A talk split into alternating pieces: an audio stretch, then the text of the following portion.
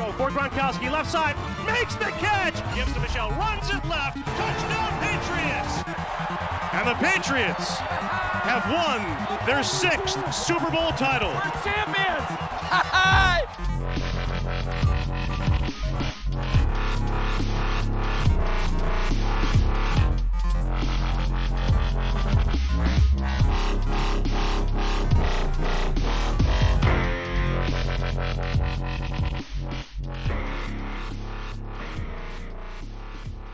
Sziasztok Patriots rajongók, hogy a múltkor megígértük, igyekszünk minél gyakrabban jelentkezni podcasttel, és ezt a fogadalmukat nagyjából sikerül is tartani. Ezúttal is Kennyvel fogunk beszélgetni egy kicsit arról, hogy mi várható a csapattal kapcsolatban az irányítók terén.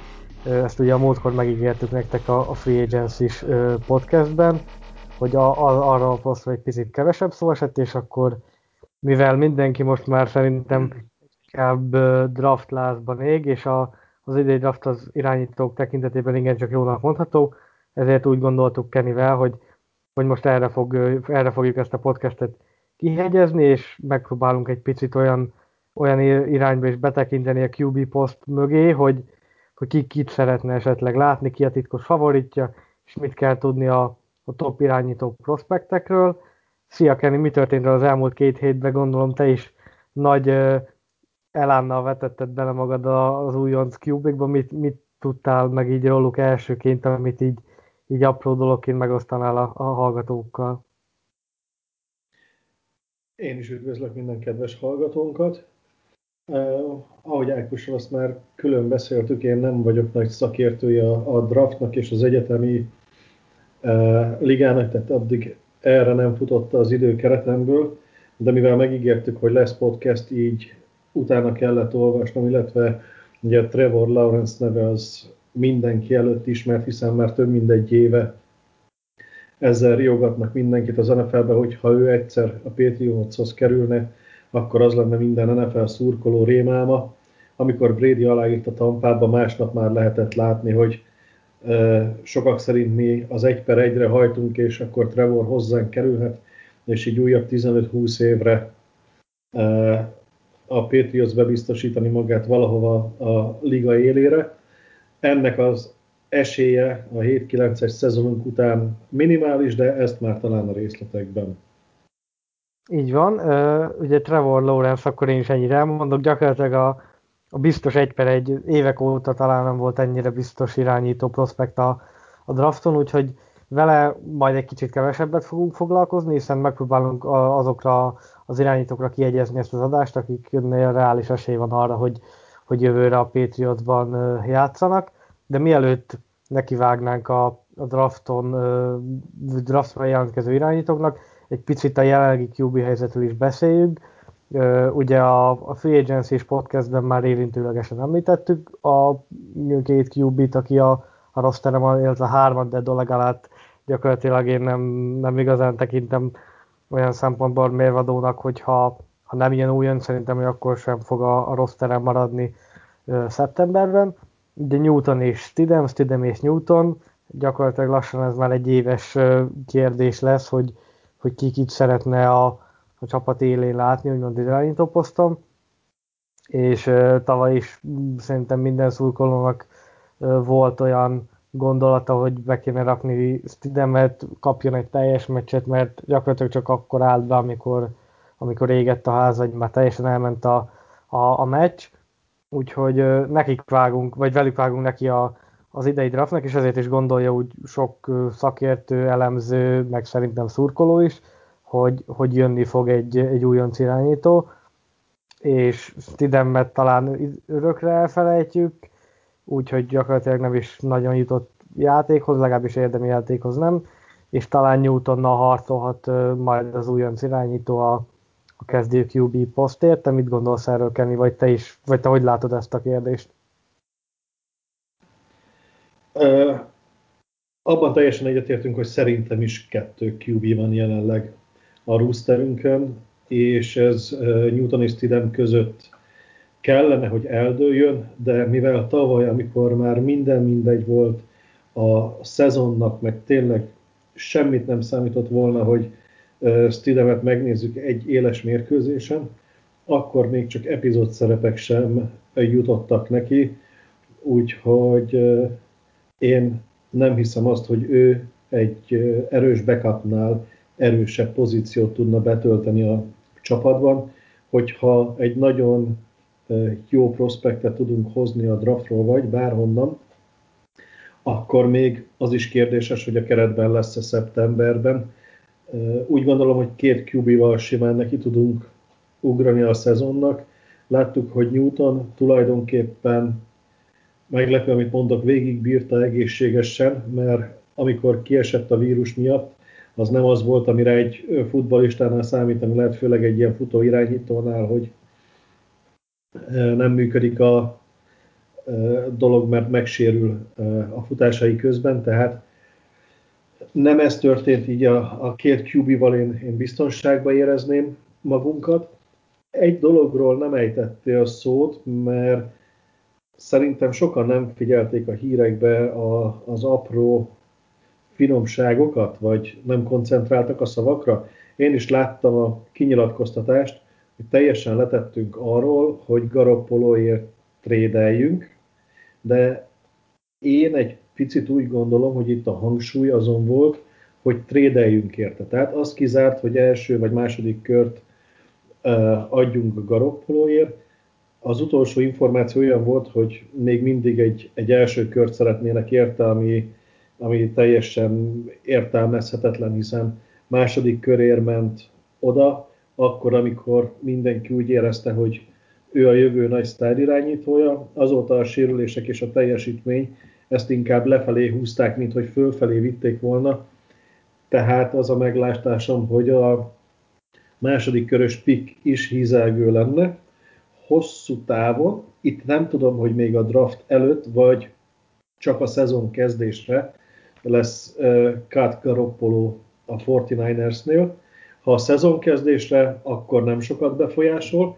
Ha még a draft előtt meglépik ezt, akkor lehetne izgalmas a draftunk szempontjából, hogy nem hozunk potyára prospektet, hogyha van egy Garoppolónk, és tudom, hogy most legalább a hallgatóink fele nem ért egyet az én Garoppoló iránti elkötelezettségemmel, de hát ezen nem fogok tudni javítani egész addig, amíg be nem bizonyítja, hogy nálunk rossz.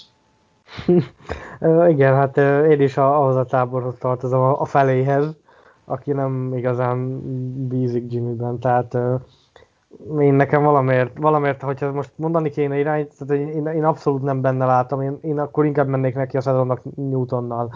És most lehet, hogy ez megint csak, ahogy te is mondod, sok embernél kiveri a biztosítékot, hogy sok ember szemében ezzel nem leszek népszerű, de valóban az, amit Jimmyért kér a 49ers, az mondjuk egyébként szerintem irreális, tehát hogy gyakorlatilag én most nem tudok olyan csapatot mondani, aki odaadná az első körös pikkért, úgyhogy most tudom, hogy ki milyen helyen fog húzni. Tehát most maximum talán a Saints lehet az, aki azt mondom, hogy az első kör végében van, de nekik meg nem most kell irány. Tehát, hogy ők most egy full rebuild-et fognak szerintem majd kezdeni. Úgyhogy ha azt az első körös pikket azt várhatják, csak nem fogják megkapni. Ha most egyébként nekem még mindig az a gondolatom a Frisco kapcsán, ha már így felhoztad őket Garoppolo kapcsán, hogy szerintem ő maradni fog még egy évet, és ugye nyilván most ilyen új Jönsz QB, majd erről is beszélünk egy pár szót, hogy az elmúlt 2 hétben lezajlott cserék, hogy befolyásolják a mi QB választásunkat is. Én azt gondolom, hogy ő még egy évet marad, és akkor valami olyasmi lehet, mint Alex Smith és Patrick Mahomes, hogy elkezdte Smith, és utána jött Mahomes, és itt is szerintem simán benne van az, hogy ugye Garoppolo nyilván az egészség is egy nagy kérdés, úgyhogy lehet, hogy elkezdi a szezont, aztán a harmadik meccsen már az újonc irányítónak kell játszania. Nem tudom, én valamiért Garoppolóban, amikor elment, akkor többet éreztem, azóta játszott egy Super Bowl, de én valahogy nem igazán érzem benne azt, hogy rá van szükségünk. Nem mondom azt, hogy rossz irányító, mert tényleg erről nincsen szó, csak valamiért én nem érzem azt, hogy a Patriotsnak rá van szüksége. A másik kérdés, hogy nyilván persze egy cuttal ott már lehet a szerződéssel ügyeskedni olyan értelemben, hogy olyan szerződést íratunk alá vele, ami nálunk belefér a sapkába, ugye a jelenlegi szerződésével nem férne bele. Mondom, nem tudom, tehát hogy én Garoppolót nem igazán szeretném, sokkal jobban bízok egy újonc irányítóban, még akkor is, hogyha az újonc irányítók beválásának az esély az jóval kisebb, mint ha már egy kipróbált játékos, aki ráadásul játszott is nálunk, olyat raknánk be. De mondom, ez csak az én véleményem, úgyhogy én valamiért Garoppolóban nem érzem. De akkor térjünk át gyorsan a trédekre, amit az előbb említettem. Ugye volt egy pici mozgolódás, a San Francisco a 12. helyről előre mozgott, és hát elég drágán megszerezte a Miami Dolphinsra az 1/3-as picket, és nyilván felrobbant az egész Twitter, mert mindenki azt találgatta, hogy vajon kiért jön föl a 49ers, és történt még egy csere ezzel kapcsolatban, a Dolphins azt mondta, hogy nekik nem igazán jó az 1/12, és felcseréltek az 1/6-os pickre, és megszerezték azt az Eagles-től. Így gyakorlatilag az Eagles is kimondta azt, hogy nem igazán akar irányítót, hiszen hogyha irányítót akarsz, akkor nem egy okos dolog hátrafelé mozogni a drafton. Úgyhogy egy picit átrajzolódtak a viszonyok. A top 3 pick az szinte minden bizonnyal irányító lesz. Az, hogy milyen sorrendben, az már kérdés, főleg a 3. pick körül vannak kérdőjelek, hiszen az első 2 pick az minden bizonnyal a Lawrence-Wilson duó lesz, majd ilyen sorrendben. Téged mennyire lepett meg, ha már így a 49ers fejtést, tudom, hogy ez nem egy Niners-es podcast, de mégiscsak az NFL-ben játszik a Patriots, és azért ez minket is érint valamilyen szinten. Mennyire lepett meg ez a dupla csere?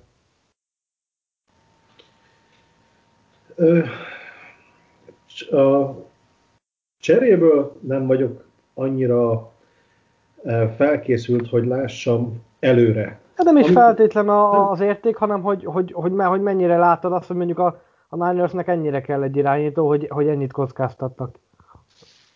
Nem, őszintén megmondva végignézve a draft ordert, a Ninersnél én csak kérdőjelesre tettem, hogy ő neki QB kellene.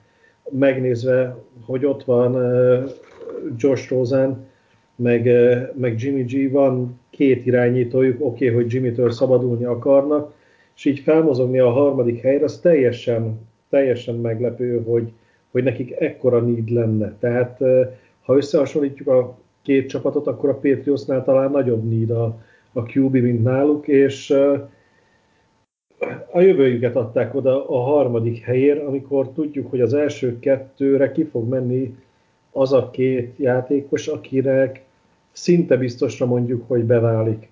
A 3. helyen, ahogy te is mondtad, a 3., 4., 5. helyre rangsorolt játékosokból már csak szimpátia kérdése, hogy éppen kit választanak a megmaradt 3-ból. Tehát a legnagyobb fejvakarás az szinte biztos, hogy San Franciscóban van, hiszen elsőre elviszi a Jaguars gondolkodás nélkül Lawrence-t, másodikra a Jetsnek ott marad Wilson, és utána a 3. játékost kiválasztani, ahol már nem csak a pozitívumok domborodnak ki, hanem azért a negatív részen is vannak komolyabb megjegyzések, ott már lutri egy kicsit, és főleg úgy lutri, hogy odaadták a jövőjüket érte. A Miami az meg duplán csillagos 5-ös az, amit a trade-del csináltak. A 3. helyről lemozogtak tulajdonképpen a 6. helyre, és még mindig maradt egy zsákpinkjük, most hadd ne mondjam meg, hogy melyik év hányadik körösei, de nem adták oda teljesen az összeset, amit a Frisco-tól kaptak. 3 helyet jöttek le, nekik irányító nem kell, 3. helyen pazarlás lett volna kihúzni egy VR-t, lejöttek úgy a 6. helyre, hogy a Cincinnati maradt előttük, aki elképzelhető, hogy nem irányítót húz, meg a Falcons van előttük, akik valószínűleg idén nem húzzák még be Matt Ryan utódját, tehát nem irányítóból 2 fog fogyni előttük, tehát a harmadik legjobb nem QB-t el tudják vinni.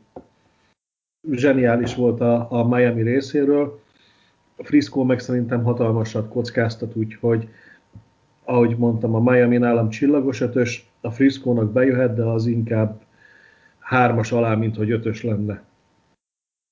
Igen, a Miami-na szerintem is nagyot húzott, és valószínűleg itt a Frisco pedig úgy gondolkozik, hogy ők pontosan tudják, hogy nekik ebből a 3-ból ki az, akit visznek, mert tényleg ez a Lawrence-Wilson duo az elején az gyakorlatilag a házat fel lehet rátenni, aztán majd megtalálnak biztos úgyis a hallgatók, hogyha ez 3-4-3 hét múlva, 3 hét múlva lesz a draft, nem így fog történni, de én ezt most egyébként felmerném rárakni a házat, úgyhogy ez az valószínűleg biztos, és tényleg ez a Lansfield-Jones trió pedig majd nagyon sokféle hangot lehet hallani, hogy ki mit ír éppen, az egyik insider ilyen infót hoz, a másik olyat, de szerintem kezdjük is el picit mélyebben belemenni a részletekbe, és kezdjük a sort Trey Lance-el, aki a North Dakota State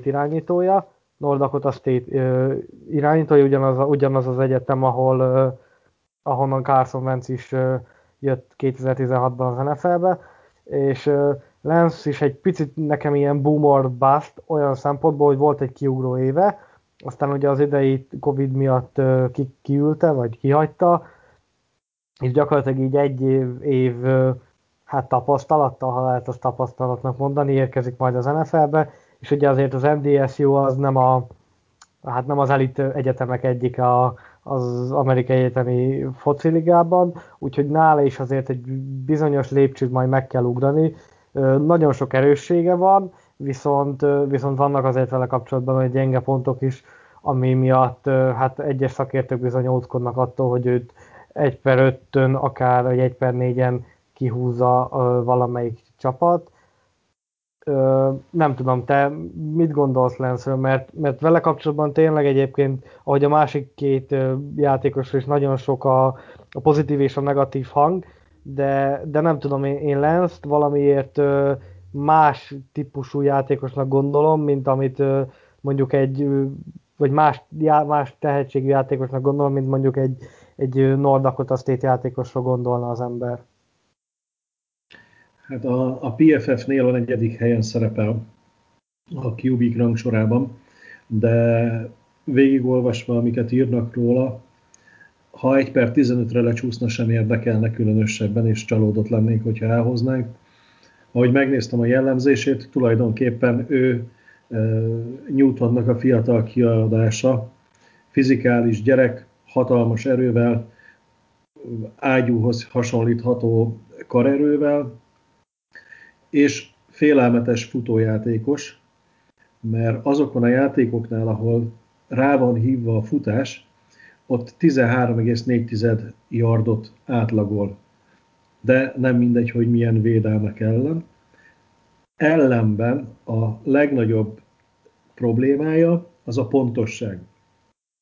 És itt nem azt írják, hogy vannak olyan időszakai, amikor egy kicsit pontatlan, mint amit Trevor Lawrence-nél írtak, hiszen nála is az egyik, az inaccuracy, tehát a pontatlanság volt a negatívok között megemlítve, de oda is oda tették, hogy voltak olyan mérkőzései, amikor pontatlanabb volt a megszokottnál, míg Trey Lawrence a legeslegutolsók között szerepel minden pontossági statisztikában. Ha nézzem, csak azt hiszem 44%-kal passzolt a pontosságra, amikor a labdája a scrimmage mögé ment, ezzel 7,5%-kal rosszabb, mint a következő legrosszabb, tehát nála a pontosság halálos. Tehát, hogyha szeretnénk két Newton, tehát egy Newtonnal és egy Newton klónnal felállni, az nem lenne megfelelő, megépítettünk egy olyan csapatot, ahol kellene valaki, aki nem csak fut a labdával, hanem passzol is. Megszereztük a tight endeket, frissítettünk VR-ben, és láttuk azt, hogy voltak Bradynek olyan évei, amikor nem dobott mélyre, hanem a 10, maximum 15 yardon megoldotta a dolgokat, de oda gyors és pontos labdák kellenek. Tehát a három itt felsorolt irányítók közül ő az, akit egyáltalán nem szeretnék a csapatnál látni, még letréd után se. Tehát ha 1.32-re lemegyünk és benn marad, sem szeretném, mert én úgy érzem, hogy egy olyan csapatot építettek, ahova egy pontosan passzoló játékos kell, és mind Mac Jones, mind Justin Fields erősségei között a pontosságot emelik ki, és sokkal inkább nézek egy 10-15 yardos tight end játékot, mint hogy a futónk, nem a futónk, hanem az irányítónk futkározik a labdával megállás nélkül. Olyan irányító van egy a rúszterünkön. Igen, egyrészt értem, amit mondasz, és bizony, vagy igen, ezek a legnagyobb red flagek talán vele kapcsolatban. Ami talán egy picit árnyalhatja azt a képet, vagy nem is azt mondom, hogy árnyalhatja, hanem inkább úgy fogalmaznék, hogy nagyobb esély van, vagy nagyobb esély van arra, hogy Lance érkezik, az pont Newton szerepe, akit te is kiemeltél, és ugye nem tehát hogy a jelenlegi rosteren lévő irányítók közül egyértelműen Newton rengeteget tudna segíteni Lance-nek, hogy tényleg NFL képes, és az NFL-ben megállja a helyét, és NFL képes irányító, vagy NFL szintet tudjon hozni, úgyhogy ebből a szempontból, ha megnézzük, akkor érthető, hogy akár Newton, de miért maradt a rosteren, de mondom, ez lehet, hogy csak egy ilyen részemről egy belemagyarázás, és bele akarom látni ezt a dologba, de az mindenképpen elvitathatatlan szerintem, hogy Lance-nek Newton rengeteget tudna segíteni, hiszen azért eléggé hasonló típusú játékosokról van szó, és még egy nevet felhoznék, ha már pontatlanság, és ha már AFC is, akkor szerintem azért sok szurkolónak beugrik, ugye Josh Allen, akit annó pont ilyen hasonló redfegekkel választott ki a Bills, és az első 2 éve hát az nem igazán sikerült jóra, viszont idén nagyon jól játszott, és tényleg megmutatta, hogy miért választotta ki őt a Bills ott, ahol. Úgyhogy látszik azért, hogy ilyen egyetemi pontatlanság vagy pontosság mellett is lehet NFL karriert építeni, csak nem biztos, hogy olyan gyorsan, mint amire sokan számítanak. Ami egy picit, amit említettél, hogy tight end igazolások, illetve elkapó igazolások, részben igazad van, én annyiból vitatkoznék veled, vagy kiegészíteném, inkább úgy mondom, hogy azért egy újonc irányítónak, és most itt gyakorlatilag bárkiről beszélhetünk, próbál minden csapat szerintem olyan elkapókat, tight endeket, vagy elkapókat, mindegy ki, miről beszélünk, hozni, akik biztos célpontot jelentenek, és azért szerintem mind Lance-nek, mind Fields-nek, mind Jones-nak ez a Smith-Henry duo tight end poszton mindenképpen erőség lehet, és rájuk tudhat majd támaszkodni bármelyikük, ha úgy van. Úgyhogy igen, ebből a szempontból érzem, hogy nem feltétlen kell egy ilyen típusú játékosnak annyi célpont, viszont ha tényleg segíteni akarod, és az irányítót, és nem akarod azt, hogy az önbizalma tényleg hamar lerombolódjon, akkor pedig igenis kellene neki az ilyen biztosabb, nagyobb célpontok, akikre tudja dobni a labdákat. Úgyhogy részben mondom, egyetértek, és éppként én nem vagyok Lance-szel kapcsolatban ennyire, hogy is mondjam, nem állok hozzá ennyire negatívan. Én vele kapcsolatban egy picit mondom inkább azt érzem, hogy neki még idő kell, és azért gondolom azt, hogy akár nálunk esélye lehet, mert ott van egy Cam Newton a rosteren, akitől akár idén, vagy még esetleg jövőre is tanulhat, bár azért az egy picit szerintem sok lenne, de mondjuk ha Lance-t kiválasztjuk, és most tegyük azt, vagy most ezt csak tegyük föl, nem, és akkor nem mondtam hozzá draft pozíciót, akkor is simán el tudom azt képzelni, hogy ő ezt az idei évet úgymond kiüli, és mondjuk majd csak jövőre fog beszállni. Értem, amit mondasz, mind a ketten megláttuk a hasonlatot, de most gondold el, hogy ott van Newton, aki meg tudja tanítani Lance-nek azt, amit Lance kiválóan tud. És pont azt nem tudja neki megtanítani, amiben rossz. Tehát neki szüksége lenne egy olyan QB mentorra, aki a gyengeségeit segít felhozni és erősíteni. Tehát az, hogy azt csiszoljuk, amiben a legjobb, abban van mondjuk 1% potenciál fejlődés. Abban, amiben rossz, meg van 40%, tehát ha rosszul magyarázom el neki, akkor is 20-at fejlődik. Értem, igen, és ebben is van igazság, tehát ez abszolút azt mondja, hogy logikus ér. Kérdés, hogy mennyire akarjuk, hogy is mondjam, eltüntetni ezeket a hiányosságait, hogy most ezt próbálom úgy szemléltetni, hogy mennyire akarjuk a jó dolgaira teljesen ráépíteni, és a többit eltüntetni, vagy kivenni őt inkább ebből a szerepből, és egy all-around QB-vá valahogy fejleszteni Lance-t. Ez nyilván edzői kérdés, meg ez edzői felfogás, meg gameplan, meg tehát ez nagyon sok összetevője van ennek, úgyhogy természetesen van mind a két, ahogy te is mondod, tehát van mind a két oldal mellett is, meg ellen is érv, hogy merre felé lehetne Lance mondjuk terelgetni. Én egyébként amellett vagyok, hogyha valamiben jó, természetesen a többit is fejleszteni kell, de én inkább amellett vagyok, hogy inkább ezeket a dolgokat, amikben jó, azokat kell maximálisan kiaknázni, és valahogy úgy arra értettem ezt a segítést, hogy átvezetni az NFL, mert azért egy ilyen szintű egyetemén, meg egy NFL szint között azért nagyobb ugrás van, mint mondjuk egy top egyetemén, legyen szó egy Ohio State, egy Alabama, egy Clemson, vagy akármilyen nagyobb egyetemnél,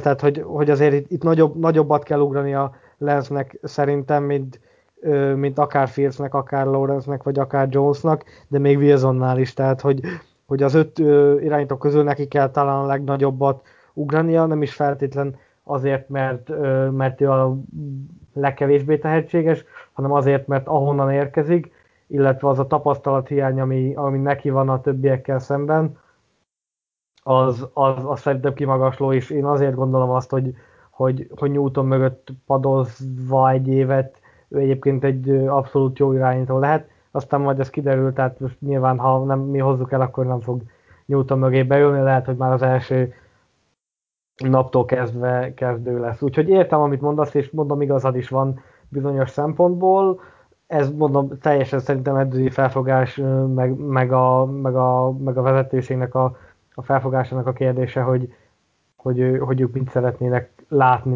majd Lance-től. De szerintem Lance-ről egyébként picit sokat is beszéltünk, vagy nem gondolom, vagy nem terveztem annyit, de nem baj, az jó, hogyha van mondandók, mert az szerintem akkor igen? Az elején megbeszéltük, hogy ez egy rövidebb podcast lesz. Így van. Az első prospektet kibeszéltük, és egy 30 perces. Nagyjából 30 percnél tartunk, így van, úgyhogy pörögjünk át szerintem a másik, hát hogy is mondjam, mozgékonyabb QB-ra, Justin Fieldsre, aki azért már Lance-nél valamennyivel, hát hogy is mondjam, szofisztikáltabb, vagy kevésbé épít arra tulajdonságára, hogy a földön szerzi a yardokat, de azért nála is észrevehető egy ilyen tendencia, még ha nem is ilyen mértékben.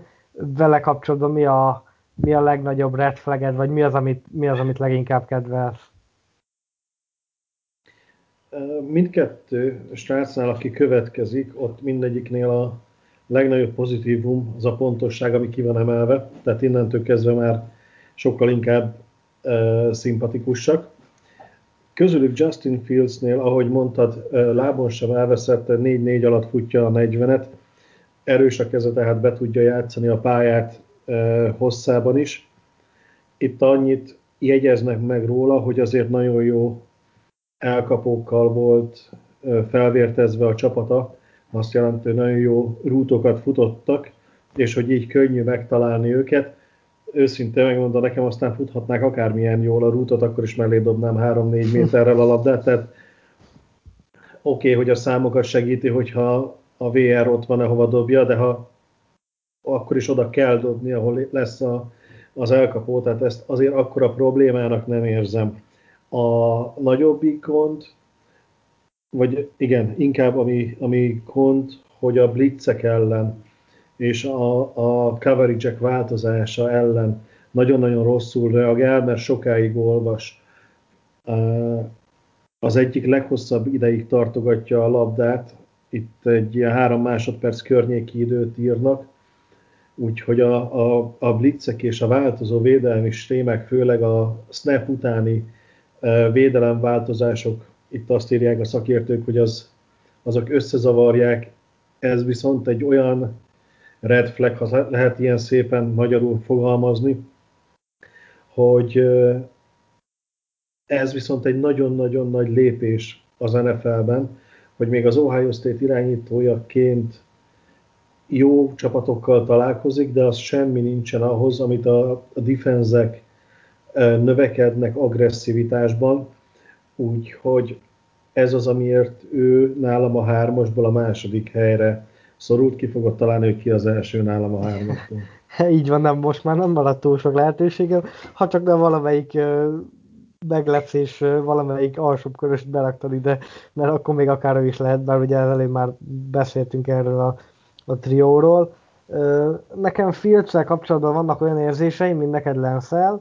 Én őt szeretném valamiért a legkevésbé, de mondom, ez sem feltétlen jelenti azt, hogy itt abszolút nem, és benne nem látok semmit, csak valamiért egyrészt nekem az Ohio State-es QB-kkal szemben van egy kicsit ilyen, hát hogy is mondjam, félsz bennem, hogy nem igazán, de vagy mondja, írjanak nyugodtan a hallgatók, hogyha tudnak valakit olyat kommentbe, de nekem most így hirtelen nem ugrik be senki, aki most az Ohio State Egyetemről érkezve irányító poszton olyan hú, de nagyot alkotott volna.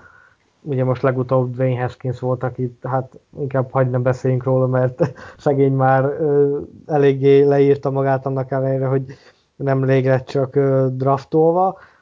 Úgyhogy igen, a pontossága az mindenképpen jobb Lance-nél, bár ugye ez nem túl nagy erény, hiszen Lance az egyik legpontatlanabb irányító az idei drafton, de valamiért én Fieldsel kapcsolatban egy picit szkeptikus vagyok, én őt nem igazán látom, de olvasok egyébként olyan elemzéseket, amik ezt a gondolatot egy picit azért árnyalják, és amikor mondjuk végigolvasok 2-3 ilyen elemzést, akkor úgy azért el tudom helyezni ebben a Patriotsban már csak azért is, mert amit az előbb említettem, hogy egy újoncnak, és most legyen szó mondom bármelyik prospektről, kellenek a biztos célpontok, és ezért is mondom, hogy gyakorlatilag bizonyos szempontból mindegy, hogy Lance, Fields vagy Jones lesz majd a befutó, ha valamelyik lesz egyáltalán, mert tényleg azért olyan irányba léptünk el az idei szabadügynök piacon, amivel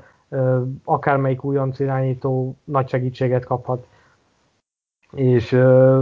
És azért a másik pedig, hogy a mai NFL-ben a lábmunka, illetve a földön megfutott yardok, azok tényleg egyre inkább fontosabbak, és ebből a szempontból pedig Fieldsre és meg Lance-re is többféle játékot lehet hívni, mint majd a harmadik játékosra, akiről majd mindjárt beszélni fogunk, de mondom, nekem Fieldsel kapcsolatban vannak olyan érzéseim, mint neked Lance-el kapcsolatban. Értem én azt, hogy most a mobilitás a menő, hiszen a legutóbbi Super Bowl is egy olyan fiatal feltörekvő sztár nyerte meg, aki több ezer yardot tett le karrierje során. Hát az 1000 az megvan neki. Az valahogy nem tudom, 1000 valahogy idén járhat, de értem persze, nem csak nem ebbe az irányba mozog el a liga, és nyilván az irányító poszt a legfontosabb, és ez mindig is így lesz, amíg az amerikai futballnak hívják, de ez nekem már tavaly is látványos volt, annak ellenére, hogy Newtonnal kevésbé működött a támadósor, mint előtte Bradyvel, de én azt gondolom, hogy kell az, hogy egy irányító lábon is meg tudjon hosszabbítani a játékot, mert hogyha ez normálisan kordában van tartva, és bizonyos keretek közé van szorítva, akkor ez sokat hozzá tud tenni egy támadósornak a hatékonyságához, és jó, most ez egy picit durva példa, de azért Brady-szerű irányítók nem nagyon vannak már a drafton, tehát a leggyengébb futók is azért nála bőven jobbak, tehát egy Mac Jones is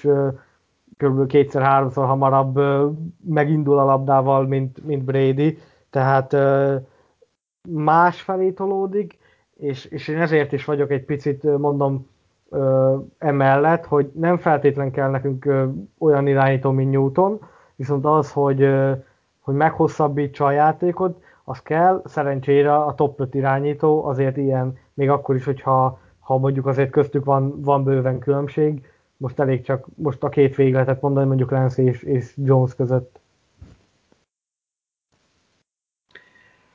Jó, hát nézzük meg Jones-t, mert át kellene lépnünk oda is. Ugye nála a pontosság a pozitívumok oldalán szerepel, mint ahogy ezt előbb elspoilereztem, de nála a halálosan pontos kifejezést használják, illetve a week in, week out, magyarán minden héten megbízhatóan, stabilan halálpontos, és amit még itt a PFF ír róla, hogy nem csak a 2020-as lejátszott egyetemi szezonban volt ő a legpontosabb, hanem amióta 2018 óta vezetik ezt a statisztikát a PFF-nél, azóta ő a legpontosabb irányító. És mi a negatív nála? Az, hogy túl jó csapat van körülötte, és nem tudják, hogy mik a negatívumai. Mert van egy tökéletes fal előtte, és az Alabamánál tényleg köré tették a csapatot, kiváló az irányítóedző, és éppen ezért a negatívumoknál is olyanok vannak beírva nála, hogy a passplayek 61%-a sikeres, ami talán a legmagasabb volt, amióta szintén a PFF-t nézi. És itt jegyezném meg, hogy mi igyekszünk egy ilyen csapatot építeni, legalábbis a szabadügynök piac nagyon-nagyon arra mutatott, hogy stabil fal, erős tight endek, jó futójáték, és mellette feljavuló VR állomány, tehát mint ahogy azt szintén előrevetítettem, hármajuk közül Mac Jones az, aki nekem szimpatikus, aztán majd egy picit később beszélünk arról, hogy mi a realitása, hogy egyáltalán választhatunk a maradékból, mert ugye azért mégiscsak a 15. helyen vagyunk. Igen, ezt egyébként a kinti szakértők ezt egy picit szerintem túl kapták, ha lehet ilyen szavakkal élni.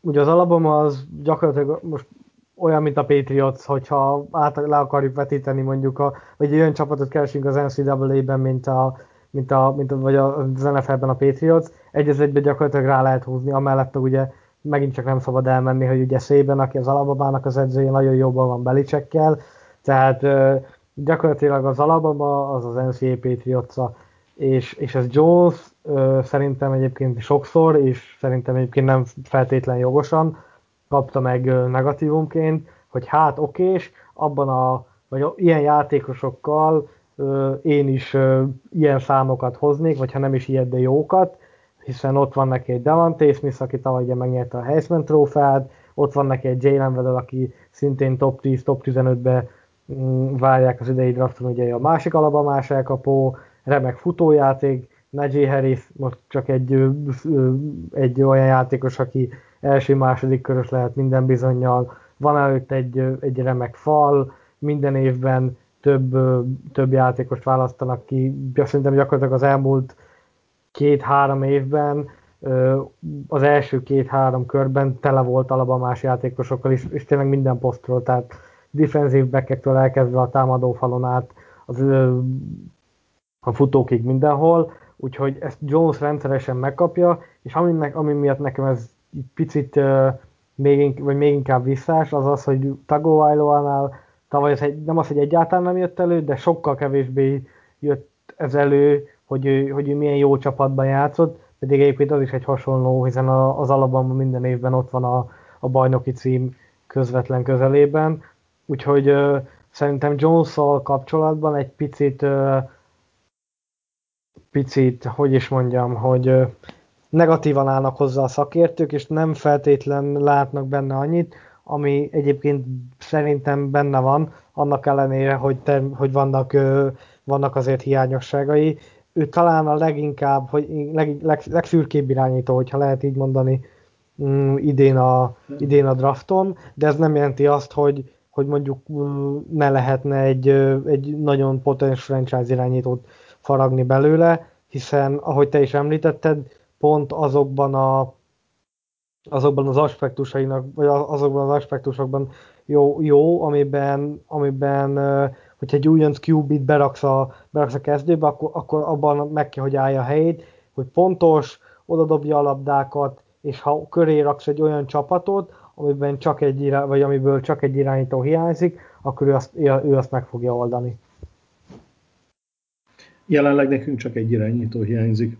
Egyébként a Patriots és a Bama közötti párhuzamot, ha tovább vetítjük, hogy hányan mondták, hogy ha Brady helyére akárkit betennének a Patriotsba, az akkori Super Bowl esélyes lenne. Láttuk, hogy ez nem egészen így van. Tudom, hogy egy kicsit sarkítok, mert nem csak ő hagyta el a csapatot, hanem ez egy nehéz év volt. De igaz.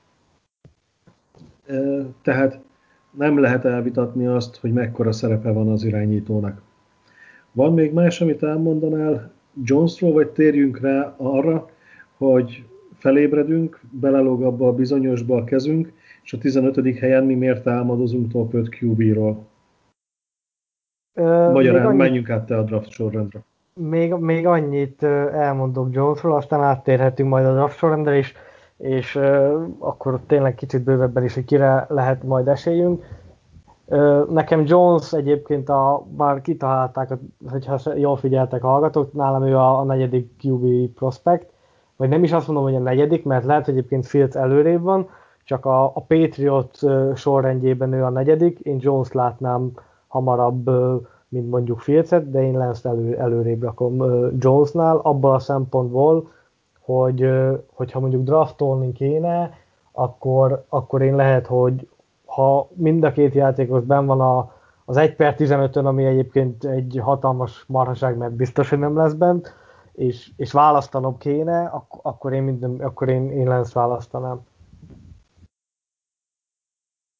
De ennyi, tehát hogy igazából apró különbségek vannak, és minden játékosban van valami pozitív, csak valamiért nekem ilyen a felállított sorrendem, de akkor térjünk át a draftra, hogy mégis milyen esélyeink vannak arra, hogy valamelyik irányítót megszerezzük.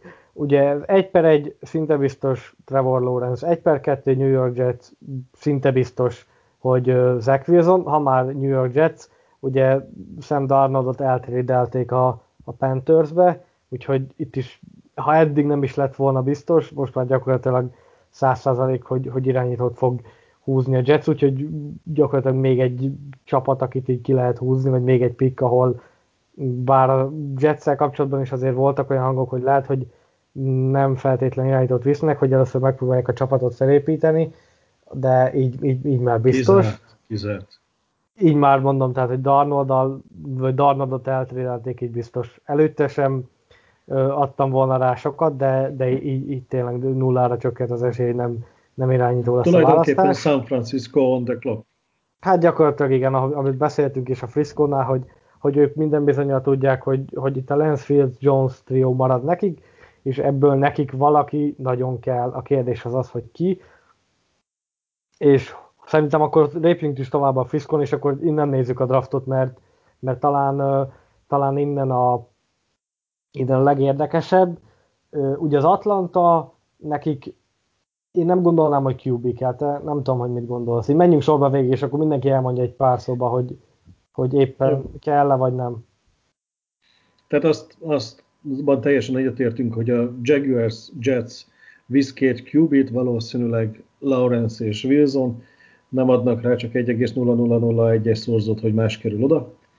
Frisco a felcsere után, még akkor is, ha ott van Josh Rosen, nem velük képzeli el a jövőt, hiszen nem adták volna oda a jövőt azért, hogy itt kihúzzanak egy offenzív tackle-t vagy valakit. Tehát ennyi pénzt, draftértéket csak azért meg, ha QB-t visznek, tehát 1-2-3-ra eltűnik 1-2-3 QB. Az 5-ből, akiről beszéltünk, marad a 2. Falcons a következő, Matt Ryan végét járja a karrierjének, én ide egy kérdőjelet tettem. Szerintem a Falconsnál kivárásra játszanak, megnézik, hogy kit viszel a Frisco, és ha a Frisco elviszi azt, aki nekik nagyon-nagyon nagy szívkedvencük lenne, akkor én azt érzem, hogy ők onnan lejjebb trédelhetnek. Mert negyedikre értéke van annak, hogy még a bentmaradó két QB-ból, akit már tisztán látunk, ott csörögni fog a telefon, hogy elvinnék. Tehát nekem gyanús, hogy a negyedik helyen is QB-t fognak vinni, abban viszont egyáltalán nem vagyok biztos, hogy ez a Falcons lesz. Na, és hogyha már vizionálsz egy cserét, ugye a Panthers szerintem kiszállt, nem? Tehát a Panthers nem gondolom, hogy idén irányítót vinne. Nem. Akkor marad a Broncos, illetve maradunk mi? Hát az én listámon én a Broncos-t zöld pöttyöztem, ez azt jelentette a kicsiny listámban, hogy szerintem ők irányítót húznak. Magyarán, ha a Broncos felmegy a negyedik helyre az irányítóért, akkor ugye elment 4, marad az 1. De ha megnézzük azt, hogy a Falconsnak, vagy a Falcons után jön a Cincinnati, a Dolphins, Lions, Panthers, akik nagyon valószínűleg nem irányítót húznak, és már is ott vagyunk a Broncosnál, tehát ők bevállalhatják a kockázatot is, hogy megvárják, hogy ki jön le addig, hiszen az első 4 helyen, ha nem megy el a 4 QB, akkor az 5, 6, 7, 8. helyen szinte biztos, hogy nem QB-t húznak. Cincinnati-nél ott van Joe Burrow, nem hiszem, hogy QB-t húznak. Dolphinsnál Tua, nem hiszem, hogy húznak. Lions az egy kicsit rezeg, ott van Goff, de én úgy gondoltam, hogy ők nem irányítót visznek, mert van több helye, hova kellene. Panthers, Teddy Bridgewater, Darnold, most fizettek sokkal többet Darnoldért, mint szerintem amennyit érne. Ha ezután a 8-ra QB-t húznak, akkor ott a front office-ba valakinek megköszönik a részvételt, és jön a Broncos. Tehát a negyedik helyre az az izgalmas, hogy felcseréle valaki más. Teszem azt a Patriots, vagy még mélyebbről, de a többiek nagyon mélyen vannak, akinek nagyon kellene QB, tehát itt a Broncosszal leszünk nagy versenyben az én meglátásom szerint. Mindezt akkor, ha a Falcons nem idén húzza ki Matt Ryan utódját, márpedig ugye annak is megvan a realitása, mert akkor egy évet simán tudják padoztatni, aztán meglátják, hogy mi történik vele, bár a negyedikre ugye az eléggé értékes pick. Tehát nagyjából így tudom összefoglalni. Tökéletesen összefoglalhatos, minden pontjával egyetértettem, nagyjából én is így vezettem volna. Gyakorlatilag azon múlik az egész, hogy a Broncos fél attól, hogy a Patriots vagy más csapat, aki mondjuk legyen a Washington, a Bears, és nagyon apró betűsen a Saints, de mondom ezt talán csak azért, mert ezek a csapatok azok, akiknél lehet látni, hogy nekik irányító kell, beelőzi, és azt mondja, hogy jó, ő inkább akkor marad a helyén, és meglátja, hogy mi történik, és akár később 1-2 helyet mondjuk a Lions-szel cserélve fölmozog mondjuk az 1/7-re. Ugye a Dolphins-szal nem gondolom, hogy cserélnek, hiszen ők nem szeretnének nagyon most már hátramozogni. Valamennyit leadtak, ugye azt mondták, hogy egy pár helyes lemozgás benne van, de ők nem akarnak 1/8-ra, 1/9-re húzogatni, úgyhogy szerintem nem. Azon múlik, hogy a Broncos féle attól, hogy elviszik előlük azt a QB-t, aki nekik kell, már egyáltalán benn lesz az a QB, aki nekik kell. És tudom, hogy egyébként még most korán van a drafthoz, hiszen még ugye ezt most szerdán este vesszük fel ezt az adást, még több mint 3 hét van a draftig, de megkockáztatok egy ilyen kérdést, hogyha mondjuk most lenne a draft, és te lennél Belichick, akkor mi mondjuk elmegy az 1/2, vagy elmegy az 1/1, 1/2 Lawrence Wilson, 1/3-ra nem Mac Jones-t viszik ki, tehát vagy Fields-et, vagy Lance-t, akkor 1/4-re te oda csörögnél le Atlantába, és elvinnéd a Jones-t. Oda csörögnék mindenképpen. és jó, hogy mondtad, hogy a 49ers-két viszel, de nem meglepően bennhagytad, aki engem érdekel. Oda az 1/4-re felmenni, az is egy tonna pick, tehát az a 11 hely, az ugye helyet cserélünk, meg még legalább 2 első kör. Körülbelül. Mert annyit elkérnek érte, plusz az apró, mit tudom én, 1/2, 1/3. Tehát akkor 3 első körös pickbe kerül az emberünk, és akkora ásznak nem akkora, hogy 3 első kör. Tehát fogjunk meg 2 jó falembert inkább azokon a draftokon, meg hozzunk egy jó VR-t, aztán akkor még Newton is képes eldobálni pár évig. Tehát jó lenne, oda telefonálnék, de feltételezhetően olyan árat mondanak arra a cserére, ami nem megfelelő. Viszont, ha senki nem adja meg az árat azért, hogy felcseréljen, a Broncos meg imádkozik azért, hogy csúszson valaki a 8-9. Helyig, akkor ott a Panthers környékén kellene még egy telefont megengedni, tehát vagy a Detroit, vagy a Carolina, hogy ki az, aki hajlandó elcserélni, mert nekem az a meglátásom, hogy a Broncos elé kell becserélni. Aztán még olyanok, hogyha 3. elviszik Trey Lance-et, tudtam, hogy legalább egyszer összekeverem kettőjüket, onnantól kezdve viszonylag nyugodtan lehet nézelődni, mert a Broncos kivesz valakit a Fields Mac Jones párosból, és a 15. helyen még megvan az esélye annak, hogy a 2 pontosan passzoló irányítóból 1 valaki ott van. Igen, akár ez is benne van. Én még azt kérdezném, és egy picit ezzel bonyolítanám, hogy ugye az most már egyértelmű, hogy nálad a Jones, Fields, Lance a sorrend a három játékos között. Mennyi lenne... Lance-re mondtad, hogy őt nem, tehát hogy őt 1/32-re se, akkor az 1/8, 1/9 lenne az a... amit, vagy ameddig felmennél, értük? Tehát, hogy följebb semmiképpen nem? Én mennék akár a 2. helyre is, csak az annyiba kerül, amennyi a csapat jövője. Hát úgy értettem, igen, hogy árérték arányba. Árérték arányba az idei mellé elküldeném a jövő évi pikket is. Reálisan, tehát az én nem létező szakértelmemmel a Broncos előtt a 8. hely a Carolina-nak a helye, megcsíphető az idei első körrel, a jövő évi első körrel, meg hozzá egy második körrel, hogy azt idénről hát, vagy lehet, a jövő évről. Nem is biztos, hogy kell nekik 2. Szerintem ott már ilyen 3., 4. lehet, hogy elég. De nagyjából egy első kör, vagy valami apró. Igen, meg egy apró. Tehát akkor legyen az ideiből a 3. kör, meg a jövő évből az első, amit egy reálisnak látnék felmozgásnak, és az olyan, hogy nem kockáztatjuk a franchise jövőjét, mert jó pár évet láttunk már úgy, hogy nem húzott a Patriots az első körben. És túléltük. Kérdőjel igazából, hogy túléltük-e, mert nem annak tudható be, hogy előbb-utóbb a hegymenet végén megtaláltuk a szakadékot, de hogyha ilyen 20 évenként jön a szakadék, addig meg csak hegymenet van, akkor azért azt el tudjuk nézni.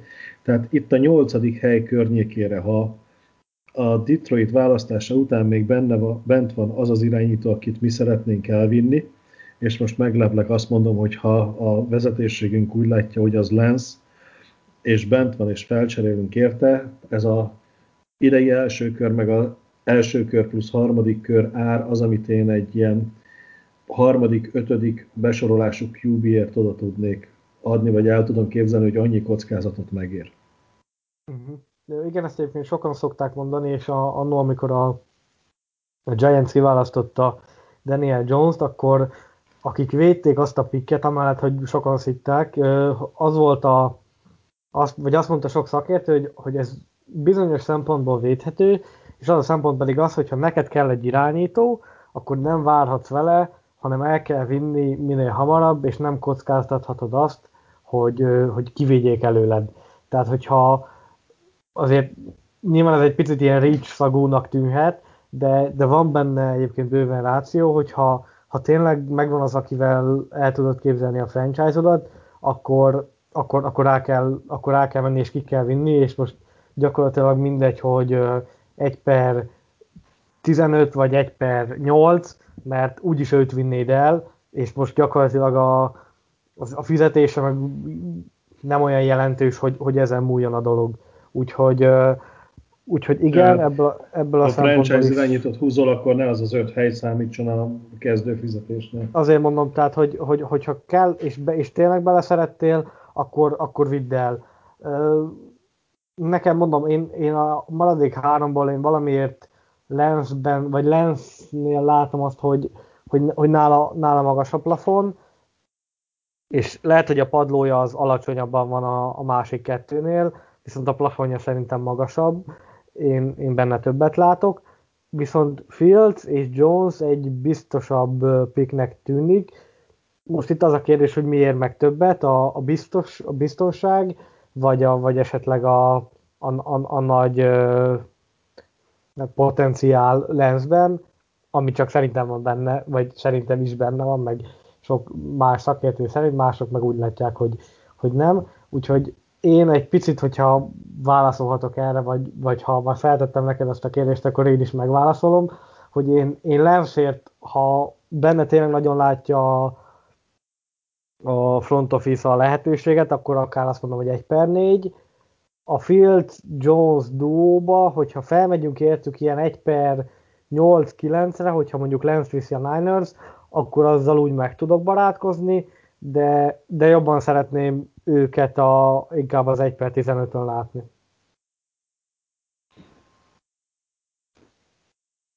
Nem tudom, hogy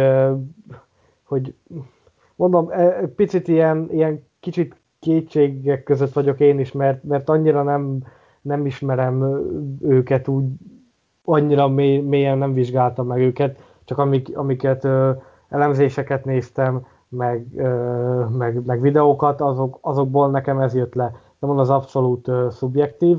Amire még ki akartam egy picit térni, az, hogyha már az irányítókról beszéltünk, azért csak itt van a draft, és egy picit egy pár mondatban csak annyi, hogy ha nagyon nagy QB-rás lesz, akkor minden bizonnyal lesznek olyan játékosok, akik csúsznak, és ezáltal pedig, ha mondjuk kimegy mind az 5 irányító előttünk, akkor lesznek bőven olyan játékosok, akik azonnali impact játékosok, és mondjuk top 10, top 8 szintű játékosok lennek, és ebben az esetben megcsörrenhet-e a Patriotsnak a telefonja, és esetleg hátrább cserélhetünk-e, bár én ezt kétlem, mert azért pikkekkel el vagyunk látva, de nem tudom, hogy te ezt hogy látod, hogy benne van itt egy hátracsere, és akkor megint csak a szokásos Belichick féle draft?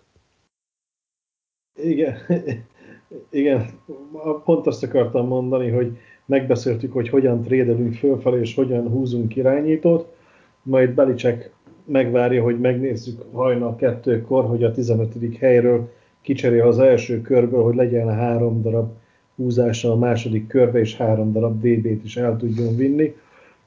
Akkor lehet, hogy eretvágok magamon, és többet nem hallhattok itt a podcastben. Én úgy érzem, hogy jelenleg építjük annyira a csapatot, van hely annyira a sapk alatt, és kell annyira a sztárjátékos, hogy 15-nél lejjebb nem szabad menni. És ahogy mondod, ez a 15. hely, ez hozzávetőleg 10-et fog érni. Tehát nem QB-ból a 10. legjobb elérhető játékos a piacon, ott lesz az ölünkbe, mert az első 15-be ki kell, hogy menjen az irányító.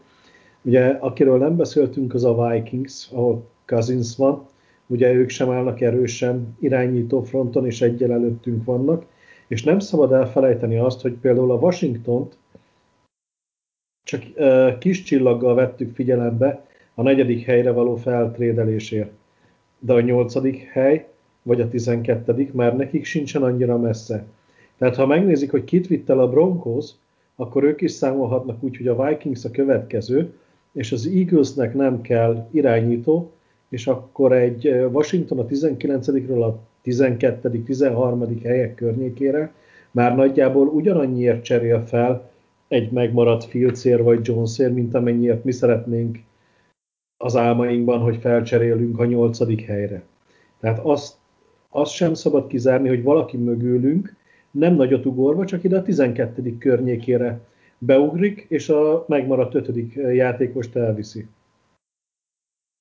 Igen, ez is benne van nyilván, tehát hogy ahogy megyünk majd hátrafelé, ott ugye már egyre inkább kevesebb lesz ezeknek a pikeknek is az értéke is, és simán lehet, hogy akár a Washington, akár a Bears megpróbál majd a Patriots elé beugrani, mert hasonlóan, mint ahogy mondjuk mi látjuk a Broncos-t ellenfélként, úgy a Washington meg a Bears minket figyel, és nyilván tudják, hogyha akkor még benn van egy irányító 1/10 után, akkor mi lesz, mi vagyunk a következő olyan csapat, aki minden bizonnyal keményen hajt irányítóért, és minket kell azért megelőzni.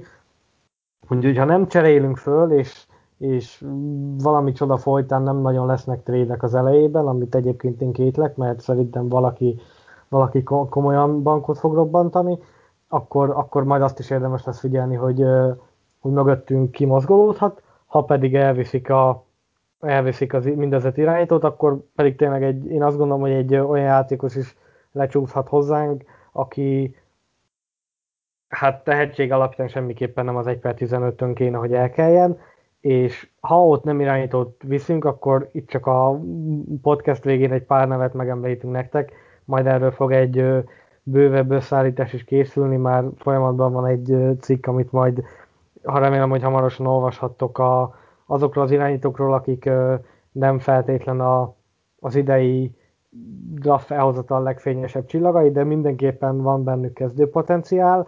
Én 4 nevet írtam föl itt magamnak, akikben azért lehet gondolkozni, hogy biztos nem azonnali kezdőként, de 1-2 év padozás után lehet belőlük olyan irányító, aki megállja a helyét az NFL-ben. Ilyen például Kyle Trask, ugye, aki a Floridáról jön az NFL-be, nála is egy picit hasonló a helyzet, mint Mac Jonesnál, hogy eléggé elit támadósorra volt körülvéve. Van egy Kellen Bond a Texas A&M-ről, illetve Jamie Newman és Davis Mills még a 2 olyan játékos, aki azt gondolom, hogy a második-harmadik körökben mindenképpen majd figyelmet érdemel, és nekik azért ott még bizonyozhatnak lapot, és ha és amennyiben a Patriots lemarad a top 5 QB-ról, vagy nem akar az első körben irányítót húzni, akkor azt gondolom, hogy a második napon ők mindenképpen reális opciók lehetnek a Patriotsnak.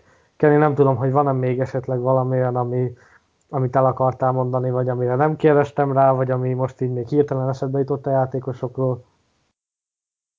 Nem, ilyen ősi szokás szerint az egyébként úgy velem Kártágot el kell pusztítani vonalon, annyit mondanék, hogy úgy érzem, hogy Jimmy Garoppolót le kellene igazolnunk. Na hát akkor ezzel a mondattal szerintem itt be is zárjuk ezt az adást, mert én mindjárt kifutok a világból, ugye én nekem nem igazán kedvencem Jimmy G, de ezt már az elején lebeszéltük. Köszönöm, Kenny, hogy ismét egy órás podcastet sikerült összehoznunk, és szerintem nagyon jót beszélgettünk az irányítókról. Annyit szerintem megígérhetünk a hallgatóknak, hogy a draft előtt egy podcasttel még mindenképpen jelentkezünk, ugye? Te szinte biztosan. Mivel mondtam az elején, hogy a draftba akkor a szakértő nem vagyok, nem tudom, ha össze tudom szedni az információ mennyiséget, akkor jövök, de én általában tőletek szoktam a draftról tanulni, úgyhogy az még kérdéses, hogy velem. Nekem az fordult meg a fejembe, hogy vannak nagyon szakértő olvasóink.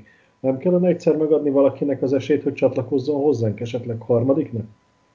Figyelj, én mindenre kapható vagyok, megbeszéljük, hogyha vannak olyan vállalkozó szellemű hallgatóink, akik szívesen szerepelnének, akkor szerintem semmi akadály, megpróbálunk majd egyszer is ilyet összehozni. Én ugye, ahogy Ken is mondta, egy picit jobban belemászok a draft témába, mindig ilyenkor van egy ilyen erős másfél hónap, amikor gyakorlatilag az NFL áll, és lezajlik a free agency, akkor ezzel szoktam a szabadidőm nagy részét elütni.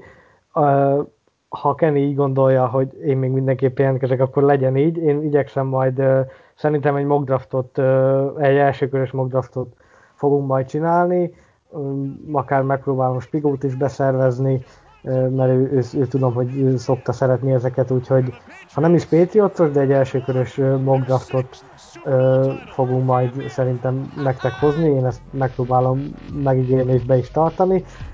Mostanra köszönjük szépen a hallgatást, és nagyon remélem, hogy akkor még tényleg a draftig találkozunk. Eri, neked pedig köszönöm szépen, hogy megint csak ilyen jót beszélgettünk.